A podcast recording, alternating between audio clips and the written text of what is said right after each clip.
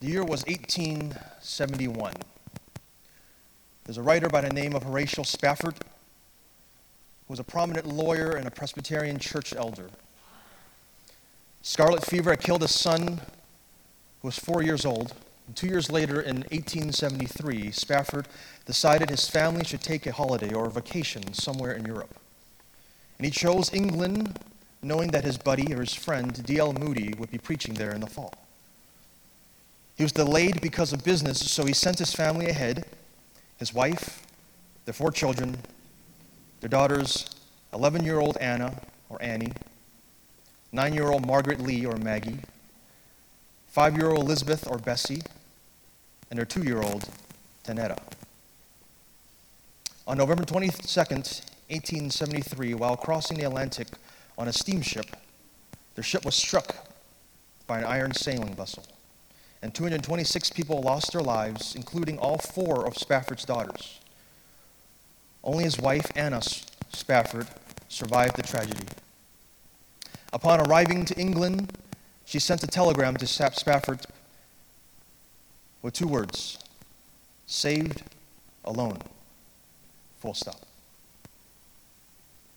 Spafford then sailed to England, going over the location of his daughter's death. And according to Bertha Spafford Vester, a daughter born after the tragedy, Spafford spoke and wrote the very words to the hymn that we so often sing. When peace, like a river, attendeth my soul, when sorrow, like sea bells, row, whatever my lot thou hast taught me to say, it is well with my soul. It is well, it is well, it is well with my soul.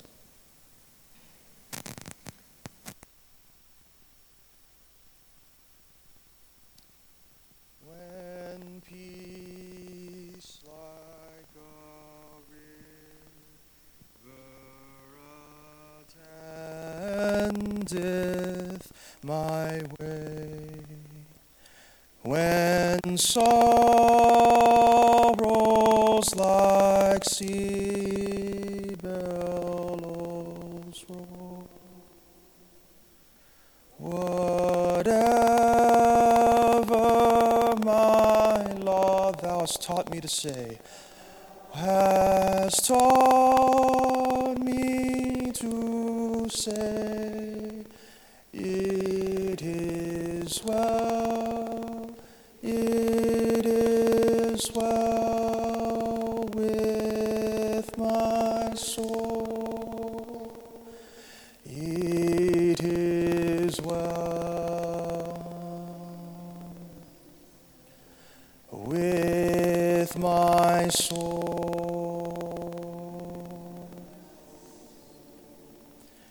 It is well. It is well with my soul.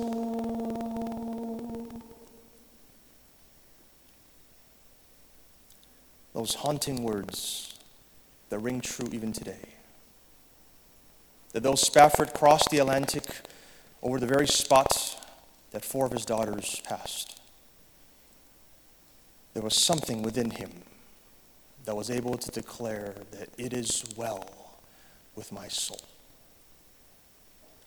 It is well with my soul.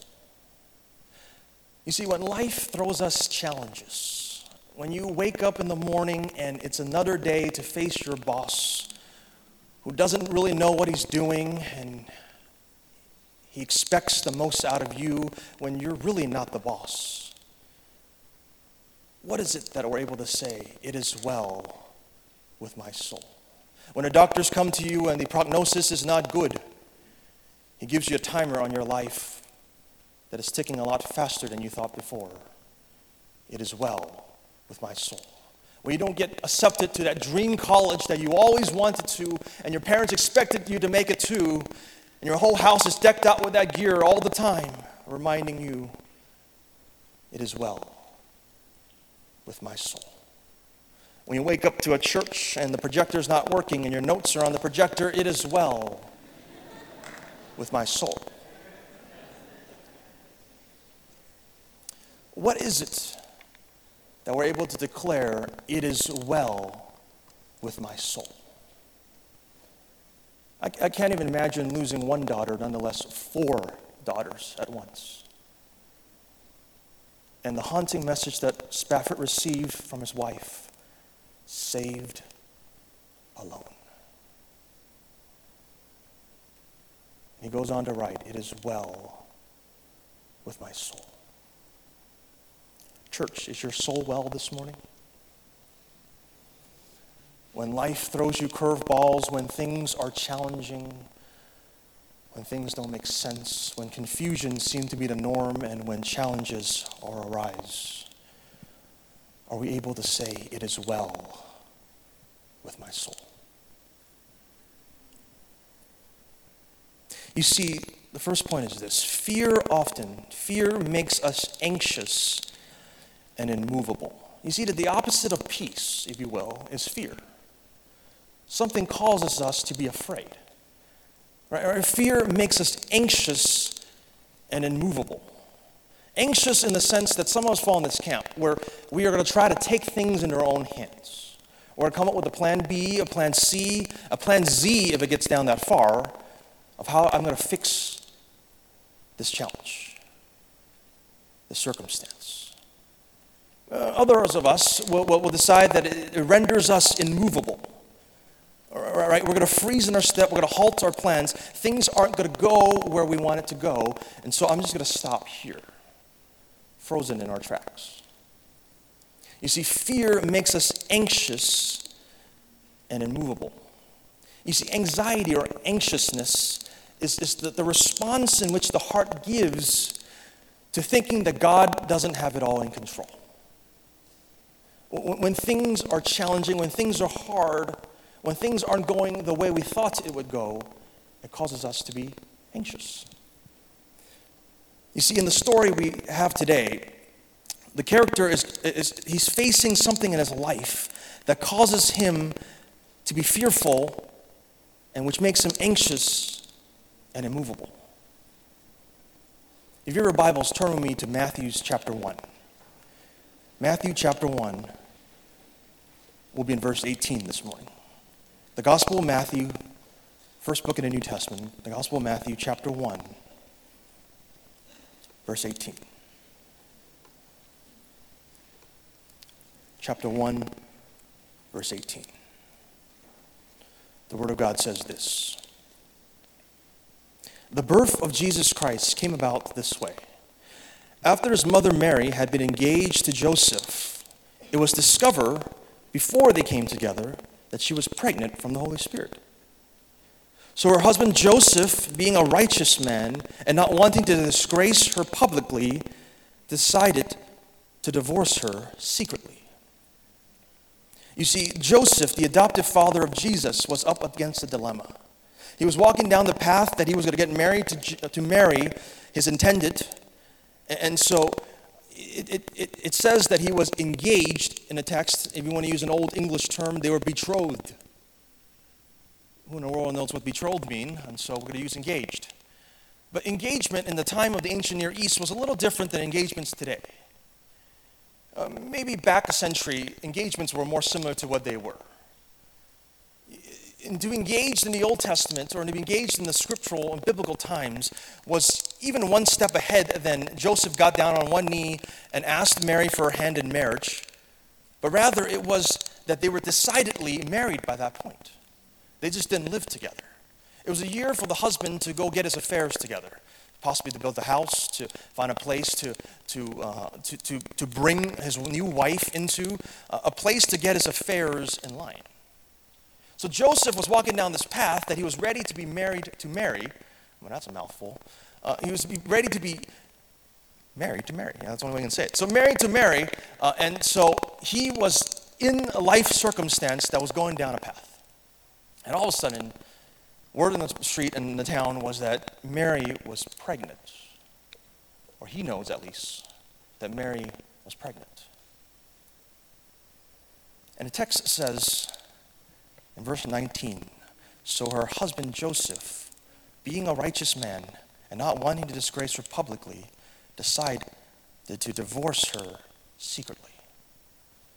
You see, for Joseph, fear has come to his doorsteps, and he's anxious and he's immovable.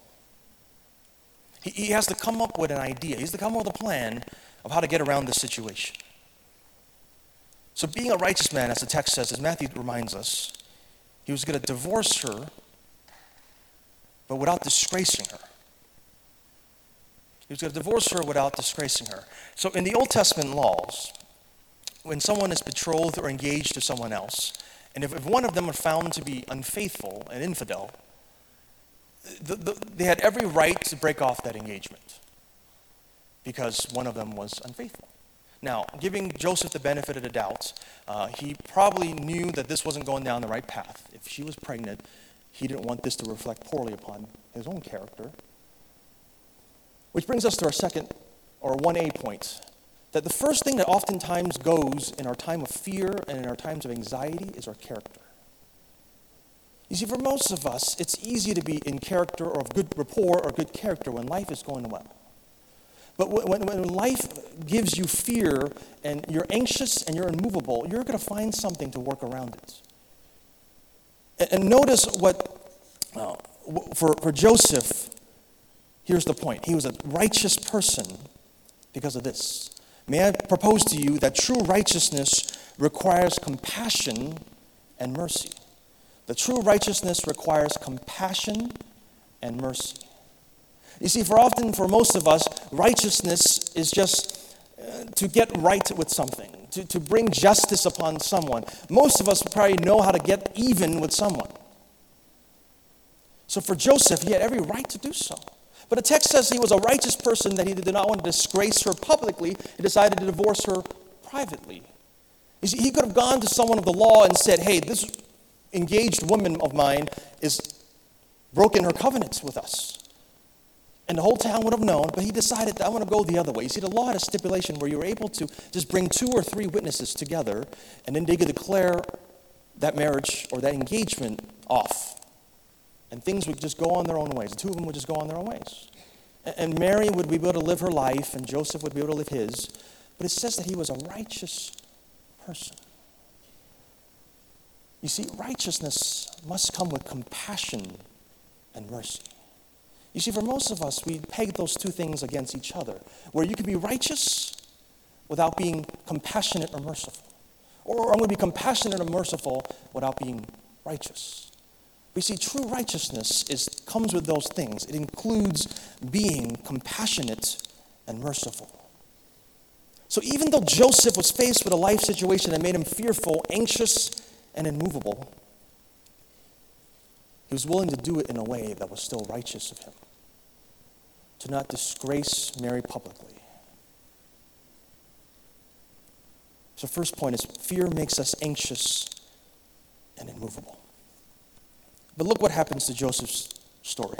As he's pondering this plan and this scheme of doing things his own way, verse 20 says this But after he had considered these things, an angel of the Lord appeared to him in a dream, saying, Joseph, son of David, don't be afraid to take Mary as your wife, because what has been conceived in her is from the Holy Spirit.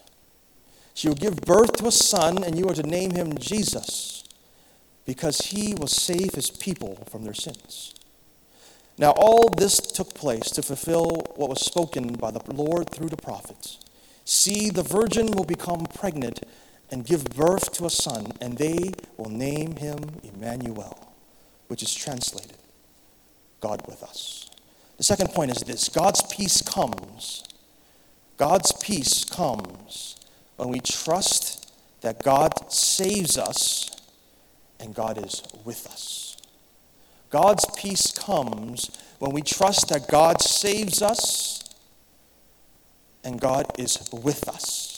You see, it's interesting that as Joseph was pondering these things, the angel of the Lord came to him and he says, Joseph, son of David. And now, in this appearance of the angels, notice what he says. The first words out of the angel's mouth was not, do not fear, or don't be afraid. Because in most instances, when the angel appeared, now next week, Pastor Chris will talk about this in the Mary account, that when the angel appears, the first words out of her mouth or his mouth or whatever angel gender are, uh, don't know the pronoun to use for angels, but whatever they are, they will announce to them usually by saying that, do not fear. Right? And usually it's about the appearance of the angel that they're not to fear. But notice what the angel says to Joseph. He says, Don't be afraid to take Mary as your wife. So you see, the thing that Joseph was afraid of was to take Mary home as his wife.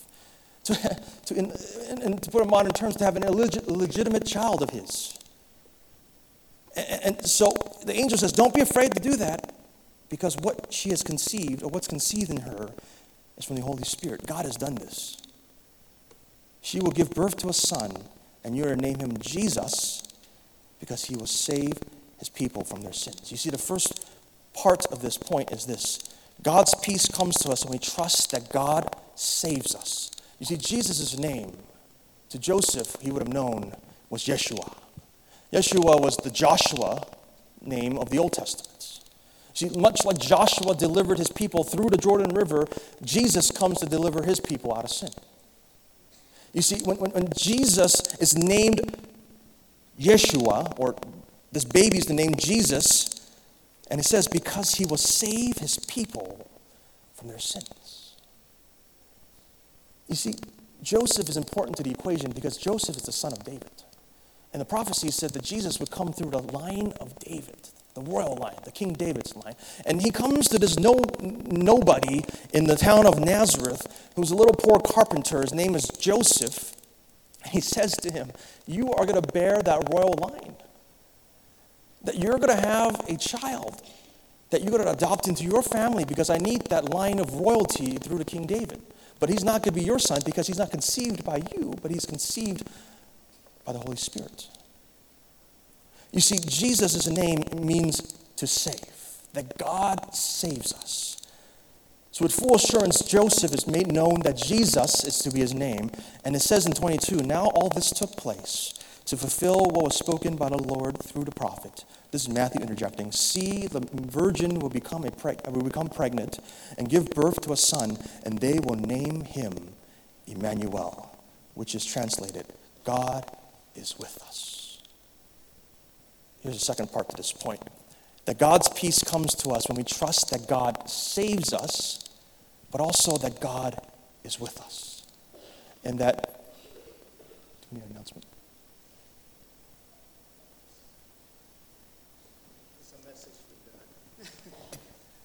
Sorry to disturb everybody. I'm looking for the owner of a brown Fiat, a little small Fiat 500 parked in the Morgan lot next to the Morgan Laundry. Any takers? Any takers? Little brown Fiat. Anybody know who owns a little brown Fiat? We probably get eight guys out there and lift it. Thank you very much. God saves us and God is with us. Amen? All right. Peace can still be in the room. Peace be with you. All right. So, God's peace comes when we trust that God saves us and God is with us. You see, it's interesting that Jesus has named these two things Jesus and Emmanuel. They see God not only deliver us from our trials, but He will be with us in our trials. Then notice that, that when, when Jesus comes onto the scene, He not only delivers us from our sinfulness, but He says that God's presence will be with us. And as Matthew opens this book so artfully that he says that his name will be Emmanuel, which means God is with us, he also closes this book out in the Great Commission that says, Jesus says to his disciples that they can go to all nations, baptizing them to make disciples of all nations, baptizing them in the name of the Father, the Son, and the Holy Spirit, teaching them to observe everything I've commanded you. And he says, Surely I will be with you to the very end of the age. You see, Jesus not only delivers us and saves us, but He goes with us. He's God's presence with us. That, that, that God, in His holiness, in His majesty, in His sovereignty, in His goodness, He decides to come upon sinful man, you and I, into the world to live the life that we cannot live and to die the death that we so deserve to die. You see, Romans 3.23 says this, that for the wages of sin is death. That's 623. For the wages of sin is death, but the gift of God is eternal life in Christ Jesus. You see, sin demanded a price to be paid. Hebrews goes on to say that without the spilling or the shedding of blood, there is no forgiveness of sin. And so Jesus, being God Himself, descends upon the world through the Virgin Mary and comes with two missions in mind that He is going to save His people from their sins, and He's going to be God with us.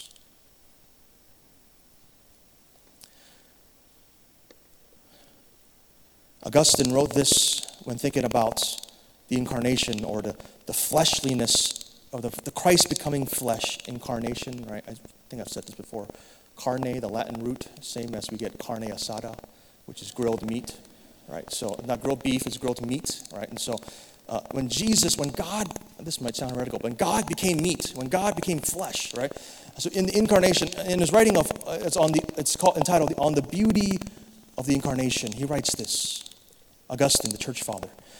Man's maker was made man, that he, Jesus, ruler of the stars, might nurse at his mother's breast, that the bread might hunger, the fountain thirst, the light sleep, the way be tired on its journey, that the truth might be accused of false witness, the teacher be beaten with whips, the foundation be suspended on wood, the strength might grow weak, that the healer might be wounded, that life might die. You see, the perplexity of the incarnation is that it doesn't make sense. That the God of this universe decides to come as a form of a child. And he could, have, he could have done nothing with us. He didn't have to deal with us, but in his grace and in his love, he wanted to connect with us. You see, the scheme of salvation is not you coming to Christ as God made his first move toward us. You see that Jesus, in God's sovereignty, decides to deliver and save his people and to be with his people. You see, it's not us climbing this ladder to get to God.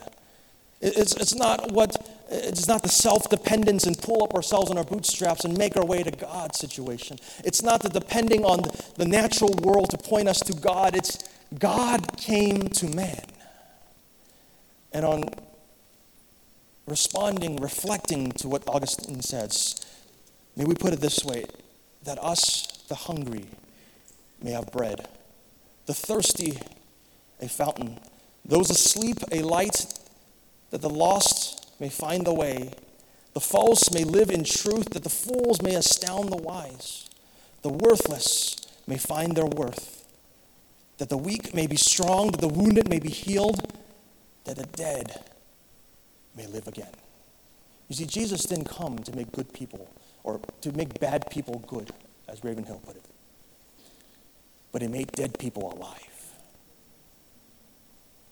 You see, he didn't come to give us a set of moral laws and things to live by just so that we can feel good about ourselves at the end of the day. He came so that he may raise us from the dead. Last point is this God's peace is the motivation for us to trust and obey. God's peace is the motivation for us to trust and obey. You see, the rest of that section, verse 24, reads this in chapter 1. When Joseph woke up, when Joseph woke up, what did he do? When Joseph woke up, he did as the Lord's angel had commanded him. He married her, but did not have sexual relations with her until she gave birth to a son. And he named him Jesus. You see, there's no surprise that Matthew writes the rest of that section there. You see, for, for Joseph, he understood that his son, his adopted son, Jesus, was going to deliver and save his people, and he was going to be God with us. That he had this measure of peace, but that peace didn't stop there. But that peace was his, was his motivation for him to trust and to obey. You see, for most of us, even though we experience God's peace, we'll stop in the track and we'll stay there. We won't move. We'll remain immovable. We'll remain anxious. But what if God said to you that this is what it is? That I will deliver you through whatever trial I'm putting you through, and I will be with you through the very end of it? Are we going to trust and obey that? See, it says that Joseph got up and he did as the Lord's angel said. He married her, did not have sexual relationship with her. Notice his character again, and until she gave birth to a son, and he named him Jesus. He was ordered, he was commanded, he was told by God to go and have this child and take him in and name him Jesus, and so he does. See, God's peace is not just for us to have this euphoria in life and to sit around and twirl our thumbs until the end of days. But God's peace comes to us, and it's for us to have motivation to trust and obey. So I'll bring it one step further. How do we get this peace? How do we get this peace? According to the Apostle Paul in chapter 4 of Philippians, he writes this. Chapter 4, verse 6, he writes this Don't worry about anything but in everything, through prayer and petition, with thanksgiving, present your requests to God. Note this, and the peace of God, which surpasses all understanding, will guard your hearts and minds in Christ Jesus. How do we get this peace? We pray. We don't have to worry. We don't have to be anxious about anything. But in everything, we bring it to God in prayer and petition with thanksgiving. We present these things to Him. God, I don't know what the situation is. I don't understand this trial. God, this is too hard for me. We make our request known to God.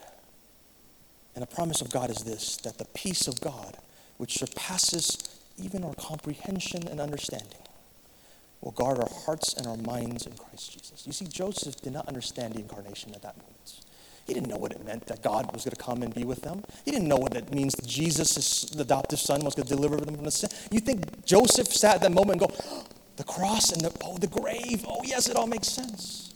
He doesn't have that at the moment. But he clings to the promise that God says to him that his peace will come when we know that he delivers us and he is with us. And when we do that, when we make this known to God, the peace of God, which surpasses all of our understanding, even though it makes no sense to us, will guard our hearts and our minds in Christ Jesus. First is prayer, second, to look at our character. First is prayer, second, to look at our character. The rest of that verse in chapter 4, verse 8 says this of Philippians. Finally, brothers and sisters, whatever is true, whatever is honorable, whatever is just, whatever is pure, whatever is lovely, whatever is commendable, if there is any moral excellence, if there is anything praiseworthy, Dwell on these things. Do what you have, uh, do what you have learned and received and heard from me. This is the Apostle Paul speaking. And seen in me, and the God of peace will be with you. And the God of peace will be with you. When we're able to do whatever is true, honorable, just, pure, lovely, commendable to uphold that moral excellence that God calls us to. And whatever is praiseworthy, we dwell in these things. And the God of peace will be with us. You see, for most of us, when we go through fearful times or times of anxiety, we're going to scramble to do things our way. As I said, the first to go is probably our character, our integrity, the way we walk before God and man. But Paul writes this in the context of relational issues between people. He, he tells the Philippian people to make peace with these sisters that are in that church. And he says to them that you are to pray in everything, and the peace of God, which surpasses understanding, will be with you. But notice that then you all strive to do whatever is true, honorable, good, and pure, all these things, commendable and praiseworthy. When we all strive for that, the God of peace will be with us. If we want to experience God and experience His peace, we must know that He delivers us and that He goes with us, that He saves us and He's with us, that He is Jesus and that He's Emmanuel. Would you bow your heads with me? At this time, I want to give you an invitation. If anything that I've said in this chaotic morning this morning, and you want to know and experience that peace, that you're sitting in life's fearful circumstances now and you're anxious, whether about now or the future,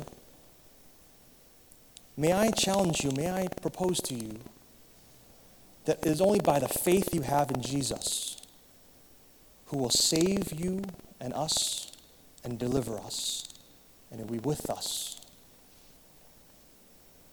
Now, with heads bowed and eyes closed, if you're going to make a decision for Christ this morning,